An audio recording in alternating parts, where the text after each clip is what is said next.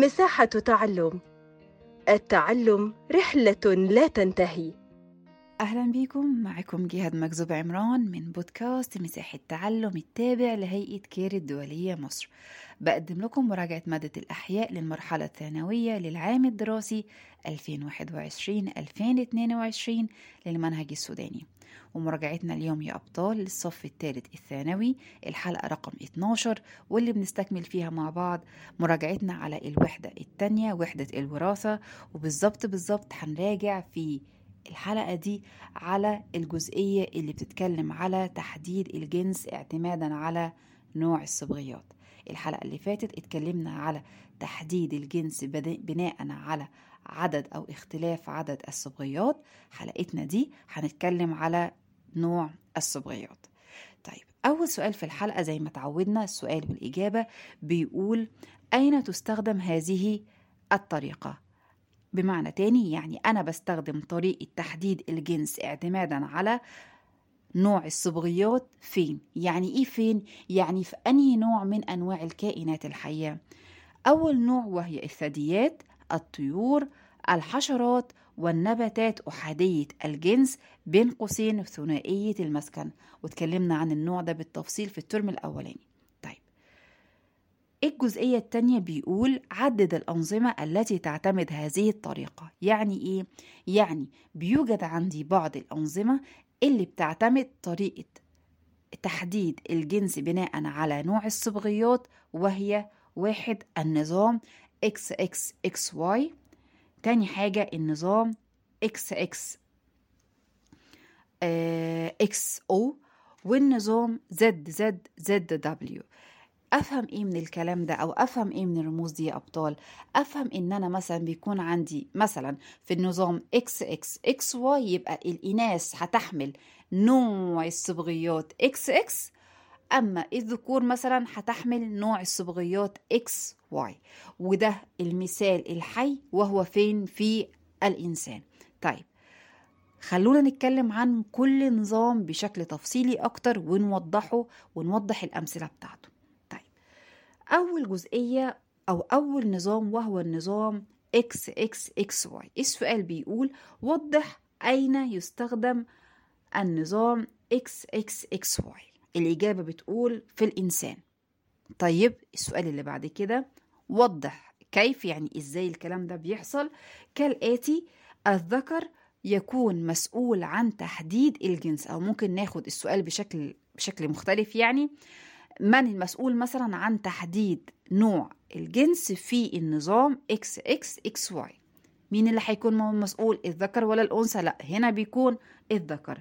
طيب لماذا أو علل كالآتي؟ لأن لما بيحصل عندي انقسام الأنثى بتدي بويضات أو الأمشاج الأنثوية أو الأمشاج المؤنثة بتكون كالآتي بويضة X وبويضة X أما الذكر الأمشاج بتكون X Y يبقى هنا التباين أو الاختلاف أنا شفته فين؟ شفته في الذكر أو ظهر عندي فين؟ ظهر في الذكر يبقى من هنا بنقول إن اللي مسؤول عن اختلاف الجنس في النظام إكس إكس إكس واي هو مين؟ هو الذكر علشان خاطر برضو نفهم الجزئية دي بشكل أكتر لازم نعرف حاجة مهمة جدا وهي الصبغيات بصفة عامة في جسم أي كائن حي بتنقسم إلى جزئين أو إلى نوعين.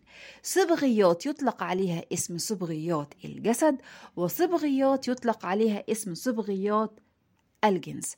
صبغيات الجسد وهي اللي بتحمل ومسؤولة عن كل الصفات الوراثية تمام؟ أو كل الجينات اللي مسؤولة عن الصفات الوراثية في الكائن الحي عدا الصفات الجنسية. أما الأخرى طبعا بتكون عكس الكلام ده هي بتتكلم عن مين أو بتحدد مين بتحدد الصفات الوراثية أو بتحمل مين؟ بتحمل الجينات المسؤولة عن الصفات الجنسية. تمام؟ طيب. طالما بقى اتكلمنا في الجزئية بتاعت صبغيات الجسد وصبغيات الجنس يلا بينا نشوف بعض النقاط المهمة اللي هتنفعنا في الأنظمة دي وإحنا بنراجع عليها. أول جزئية بنتكلم فيها وهي صبغيات الجسد زي ما أنا لسه قايلة من شوية. وضح أو ما هي أو عرف صبغيات الجسد. بنقول إن هي الصبغيات المسؤولة عن توريث جميع الصفات الوراثية ما عدا الصفات التي تتحكم فيها صبغيات أو الصبغيات الجنسية. ويرمز لها بالرمز A لأن هي اسمها بالإنجليزي الأوتوسومز فأخدنا الحرف A ورمزنا بيها لمين؟ رمزنا بيها لصبغيات الجسد طيب أما صبغيات الجنس فلما نيجي نعرفها ما المقصود بصبغيات الجنس فهي بتكون مين؟ هي الصبغيات المسؤولة عن تحديد نوع الجنس تاني جزئية بتنقسم إلى زوج واحد فقط. يعني إيه؟ يعني صبغين اتنين صبغي. بتكون متشابهة في الإناث XX وبتكون متباينة في الذكور XY الجزئية اللي بعد كده بتقول في صبغيات الجنس بتحمل هذه الصبغيات أو تحمل هذه الصبغيات الجينات المسؤولة عن الصفات الجنسية وضح كيف عند الانقسام الاختزالي للبويضات بتديني عدد صبغيات 22 بتديني مثلا بويضات كل بويضة بتحتوي على 22 صبغي تمام؟ أما الذكور فلما بتنقسم الحيوانات أو بيحدث يعني انقسام لل في الخصى اللي هي يعني المناسل أو الخلايا التناسلية بتديني حيوانات منوية بتحتوي على عدد صبغيات 22 صبغي جسدي وقد إيه صبغي جنسي واحد بس يبقى مجموع الصبغيات فيها كام؟ 23 كذلك الأمر في الأنثى بيكون 22 صبغي جسدي وصبغي واحد بس جنسي وهو مين؟ هو الصبغي إكس الذكور زي ما أنا لسه قايلة من شوية. بنقدر نرجع للكتاب موضح جدا فكرة الأمثلة على النظام X X X Y لأنها هتبقى صعبة علينا وإحنا بنراجعها كده على شكل سؤال وإجابة يلا بينا نشتغل على النظام اللي بعد كده وهو النظام X X X O طيب أين يتم تطبيق هذا النظام؟ أو مثلا ما هي الكائنات الحية التي تعتمد هذا النظام؟ يا ترى أنهي نوع من أنواع الكائنات الحية؟ واحد الديدان الثعبانية اتنين الصراصير تلاتة البراغيث أربعة بعض الفراش. طيب يبقى دي كده أنواع الكائنات الحية اللي بتعتمد النظام XXXY طيب وضح آلية نظام XXX zero أو مش zero XO بنقول إنه يعتبر نظام يحتوي أو تحتوي الإناث على زوج الصبغيات XX بين قوسين متماثلة الصبغيات والذكور على زوج الصبغيات XO يعني بتكون متباينة الصبغيات طيب الجزئية الأهم بيشير أو بيشار إلى الحرف O إنه هنا مفيش عندي صبغي يعني إيه؟ يعني الإناث بتحتوي على صبغيين وهما ال X X أما الذكور بتحتوي على نوع واحد من الصبغيات وهو X. يعني O ده مش بيعتبر عندي إيه مش بيعتبر عندي صبغي. معنى كده إن الذكور في هذا النظام مالها بتنتج عندي نوع واحد من أنواع الصبغيات وهو مين؟ وهو X. طيب. التوضيح المفصل أكتر بنقول إنه كل من الإناث أو الذكور. الإناث لما بيحدث في الخلايا الجنسية بتاعتها يعني مثلا إيه؟ يعني الديدان الثعبانية والصراصير والبراغيث بيحدث في الخلايا الجنسية. انقسام فبتنتج أمشاج متماثلة. تمام. الأمشاج المتماثلة دي بتديني اللي هي البويضات. البويضات دي بتحتوي على صبغ الجنس X أما الذكور لما بيحدث كذلك الأمر نوع من أنواع الانقسام فبيتم إنتاج أمشاج. الأمشاج دي بتنقسم إلى نصين. نص بيحتوي على الصبغ X والنص الآخر لا يحتوي على الصبغ X اللي هو بيكون عاطينه أنهي حرف؟ الحرف O وعند عملية التلقيح يعني تلقيح بويضة تحتوي على الصبغ X مع حيوان منوي يحتوي على الصبغ X هنا بينتج عندي زيجوت أو باي بويضة مخصبة بتحتوي على صبغيات X X. مالها بتكون يعني نوعها بيكون إيه؟ بتكون أنثى. طيب لما بيحدث عندي إخصاب أو تلقيح ما بين بويضة بتحمل الصبغ X وحيوان منوي لا يحتوي على الصبغ X فبتكون عندي النتيجة زيجوت الزيجوت ده بيحتوي على صبغ واحد بس X طيب التاني راح فين؟ هنرمز له بالرمز مين؟ بالرمز O وهنا بنقول بن ان إن الفرد اللي ناتج بيكون إيه؟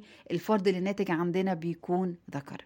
يبقى فهمنا ووضحنا إزاي النظام إكس إكس إكس أو بيتم التباين في الأمشاج اللي بتنتج من عمليات الانقسام اللي بتحدث لأفراده وبالظبط عندك الكتاب صفحة 176 موضحة المثال إيه على النظام ده.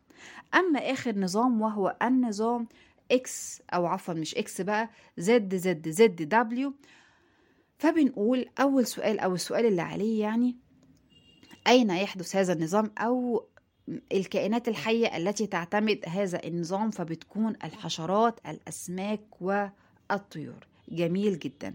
طيب وضح أو مثلا آلية عمل هذا النظام بنقول إن هو نظام يكون في الذكر متماثل الأمشاج يعني إيه؟ يعني الذكر بيحتوي على صبغيين الصبغيين دولت لهم نفس الرمز اللي هم Z Z. يعني لما بيحدث انقسام بينتج عندي أمشاج الأمشاج دي بتحمل نفس نوع الصبغيات. طيب يا ترى مين هيكون عندي متباين الأمشاج هنا؟ الأنثى بقى اللي بتلعب الدور ده. وبالتالي يجي السؤال بيقول من مثلا المسؤول عن تحديد الجنس في النظام زد زد زد دبليو؟ هنا بنقول مين الأنثى هي المسؤولة عن تحديد الجنس. طيب كيف أو لماذا؟ والله لأن الأنثى في هذا النظام تنتج أمشاج متباينة أو مختلفة زد W. ومن هنا بيجي عندي عملية إيه عملية اختلاف الجنس. طيب لما نيجي نوضحها أكتر هنقول إيه؟ بنقول إنه عند الانقسام بينتج عند الإناث نوعين من البويضات. بويضة بتحمل عندي Z والبويضة الأخرى بتحمل عندي W. تمام؟ طيب.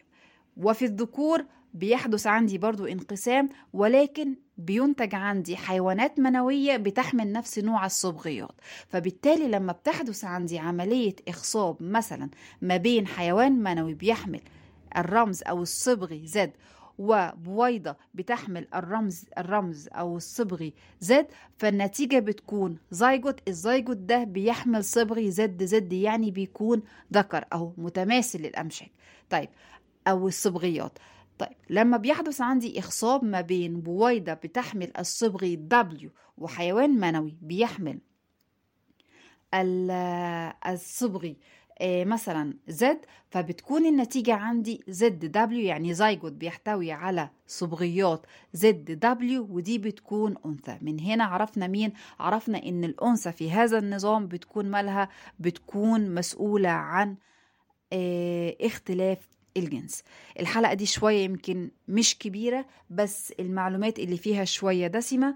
محتاجين بس نفرق أكتر وأكتر على عملية الأنظمة الثلاثة الكتاب عندنا في صفحة 175 و176 و177 عطينا أمثلة توضيحية على فكرة الأنظمة الثلاثة ذاكروا كويس يا أبطال. دمتم يا رب بخير وبسلام وبتفوق. أشوفكم الحلقة الجاية إن شاء الله. شكرا لكم جدا. كنت معاكم أستاذة جهاد.